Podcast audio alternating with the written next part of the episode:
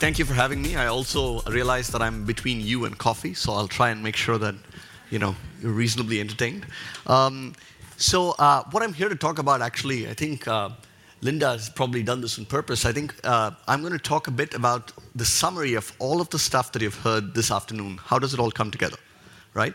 Um, so um, I'll, you know, the, the topic is really we have actually a brand. In fact, I'm actually wearing it which is only designed by product managers and engineers.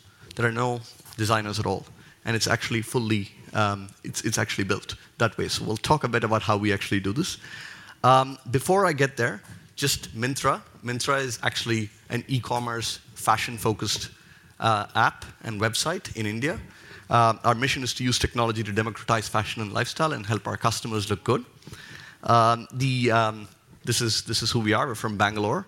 Uh, we do about a billion dollars of sales, lots of brands, and most importantly, I think people have talked about data. So we have 30 million monthly active users. So we get lots and lots of data that we can actually do stuff with, um, which is how the whole idea started of how can we actually use all of this data and use AI and use the compute technology that exists, use the image search that exists to actually create brands.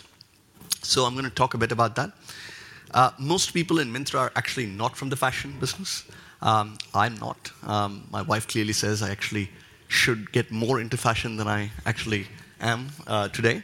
Uh, but if you actually look at it with a clean, sort of fresh pair of eyes, what you find is that uh, it's actually a relatively inefficient process to actually make a garment, right? So if you take the current state of the fashion, uh, it's very long lead times. Uh, there's also sort of uncertainty in consumer trends, and consumer trends also change over time, right? So it's almost a 14-month process uh, you start with concepts, you then get into proto samples, uh, then you know seven months later you get your bookings, and 14 months later you actually have the product. So the chances of getting it right actually are quite low, which is why you have end of season sales and a lot of wastage in the system. This, of course, has been addressed, and you know we're in Stockholm, so you know many fast fashion brands have actually addressed this. Zara, H&M, Forever 21. Uh, the real thing is again lots of supply chain innovation around how do we actually get it fast. So what we at Myntra decided we wanted to do uh, was create an intelligent fast fashion, right? So how do we actually think about an intelligent system that actually turbocharges fast fashion, um, even compared to what H&M, Zara, and many others do? So the system is actually quite simple. We start with demand sensing. We then go into what we call a light design, which is again done without any human intervention. Then we get it to a very fast supply chain. Uh, we're fortunate to be in India where there's actually lots of manufacturing and textiles, so it's a very fast sort of turnaround on the supply chain. And then we actually do even pricing in a tech led fashion because we have so much data, we can actually do volume price elasticity in real time. Right? So I think we won't have time to talk through all of it. So I'm going to talk about demand sensing and the design piece of it today, uh, which is probably the most interesting. So if you take demand sensing, what do we do? First, I think fashion is now global. So um, one of them is really understanding global trends. And I think we talked about trends and trend analysis. So really, how do we get at these trends very quickly and very quantitatively? Second is, you know, we are an e-commerce site. As I said, we have lots of data that actually comes with it. We also crawl through competitor sites. So we have lots of sales data and we know what's selling and what's not selling. So we bring those two together to say what are actually best selling products that could be created. And then we actually go through a machine generated design. So let me walk you through uh, global trends. So if you look at the sources that we have, um, we have obviously lots of blogs, we have Instagram, we actually crawl through many, many things to actually get at this. We also have a fashion taxonomy. I think you talked about semantic search earlier, right? But fashion is actually defining the fashion outline and how you actually think about it is not easy. So we've invested a lot of effort on taxonomy. And then, of course, we spoke about image search and image analysis. So a lot of it is around how do you extract accurately the attributes of a product. Uh, so we bring all of this together, and we basically say, here are the things that actually are trends for this season. Uh, or actually even in the nearer term. So you see the off the shoulder crop, you see skinny jeans, you see bohemian dresses. These are some of the trends that actually are done completely through actually machines. We then have lots of data. We know lots of things that sell. Um, Myntra, we acquired our uh, nearest competitor called Jabong, so we actually own a lot of actually the market in India. So we have lots and lots of data. So what does the machine do? And with the data, sales data that we have, we then know what are the top sellers that sell and what are the bottom sellers that don't sell, right? Because we have continuous data that comes together. We then put that together. We have the sales data, we have the global trends, we put it together, and then we have an AI program. It's called Arti. The AI program sort of brings all of this together and then says, what are the recommended attributes? Right? So, and what are the things that are not recommended? So it actually gives a almost a guideline for a designer or for a machine algorithm to say, here are the things to do and not to do based on both sales data and trends. Right? Now, this is very easy to say, as, as many of the speakers before me said, this is actually very hard to do. It took us, I think, about nine months to sort of get this right. Um, but once you get it right, it's very powerful because the more data that you actually have, the you know you get it right better and better and better. So we do this as one step. Then I think is when magic starts to happen. So AI, I think folks have spoken about before. Uh, what is artificial intelligence? It's the ability to perform many of the tasks that typically humans find very easy to do, but machines find very hard to do. Um, with a bit of repetition, I'm just going to cover this. So this is very easy for all of us to recognize. I think you spoke about the cats and dogs earlier, but this is a cute cat. And how does the brain recognize this? So if you look at what the eye does um, and the neural networks that are actually there, each of these networks fires. So you see the whiskers, you see the color, you see the hair, you sort of go through this entire framing to basically come back and say, this is actually a cute cat, right? So this is very easy for the brain to do, right? So this is what it does. Now, we try and mimic with a neural network the same thing from what our image search does.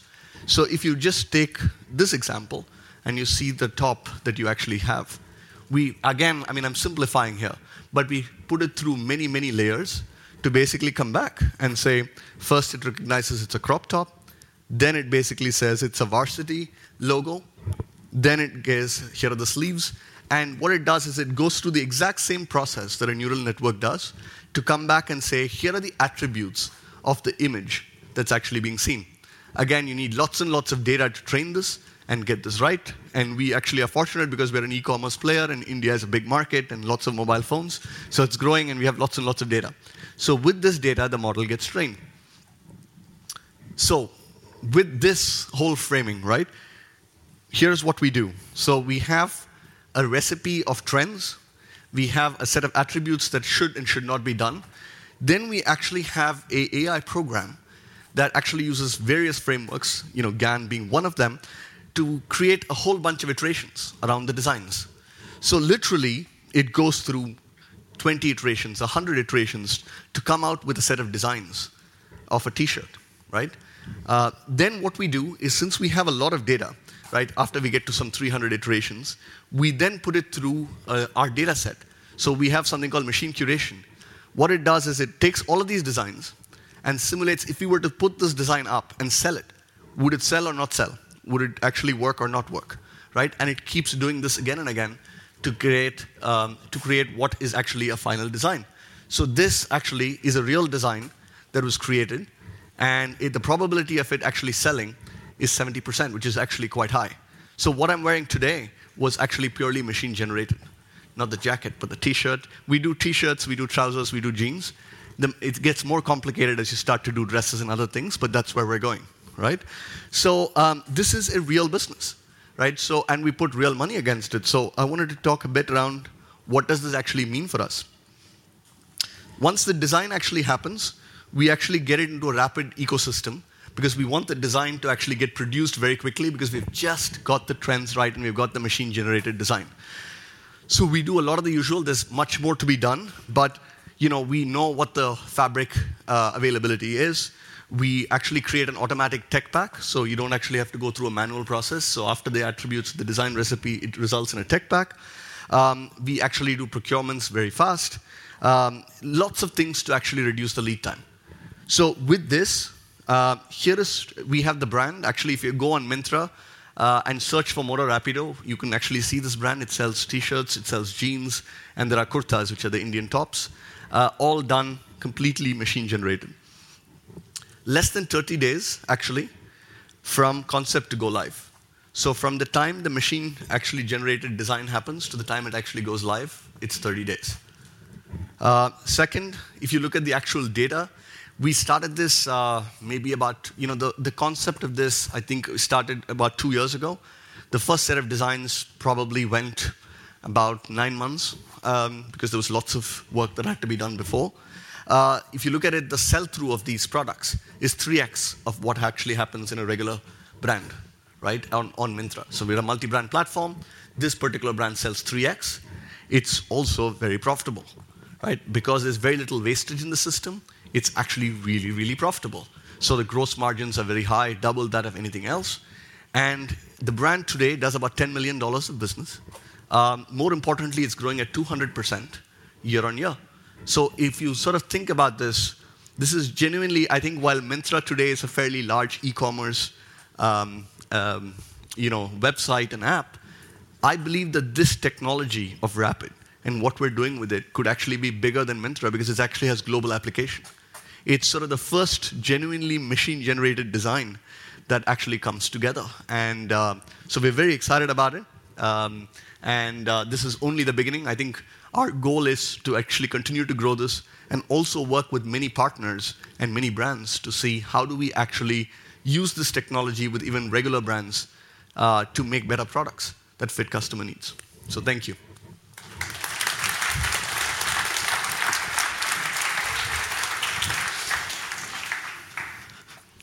Wow, this is this is amazing. I think it's so interesting to hear. Um, but my question instantly go to AI and creativity. That is like the question that has been debated and discussed for quite right. a long time. Yep.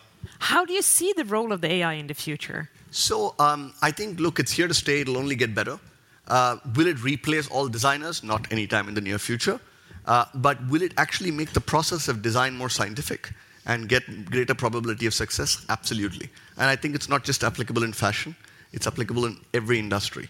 I think these frameworks and networks can be used for almost anything, right? I think the combination of image search, lots of compute power, right, and a few frameworks around generating designs and lots of data, I think leads to this. Okay.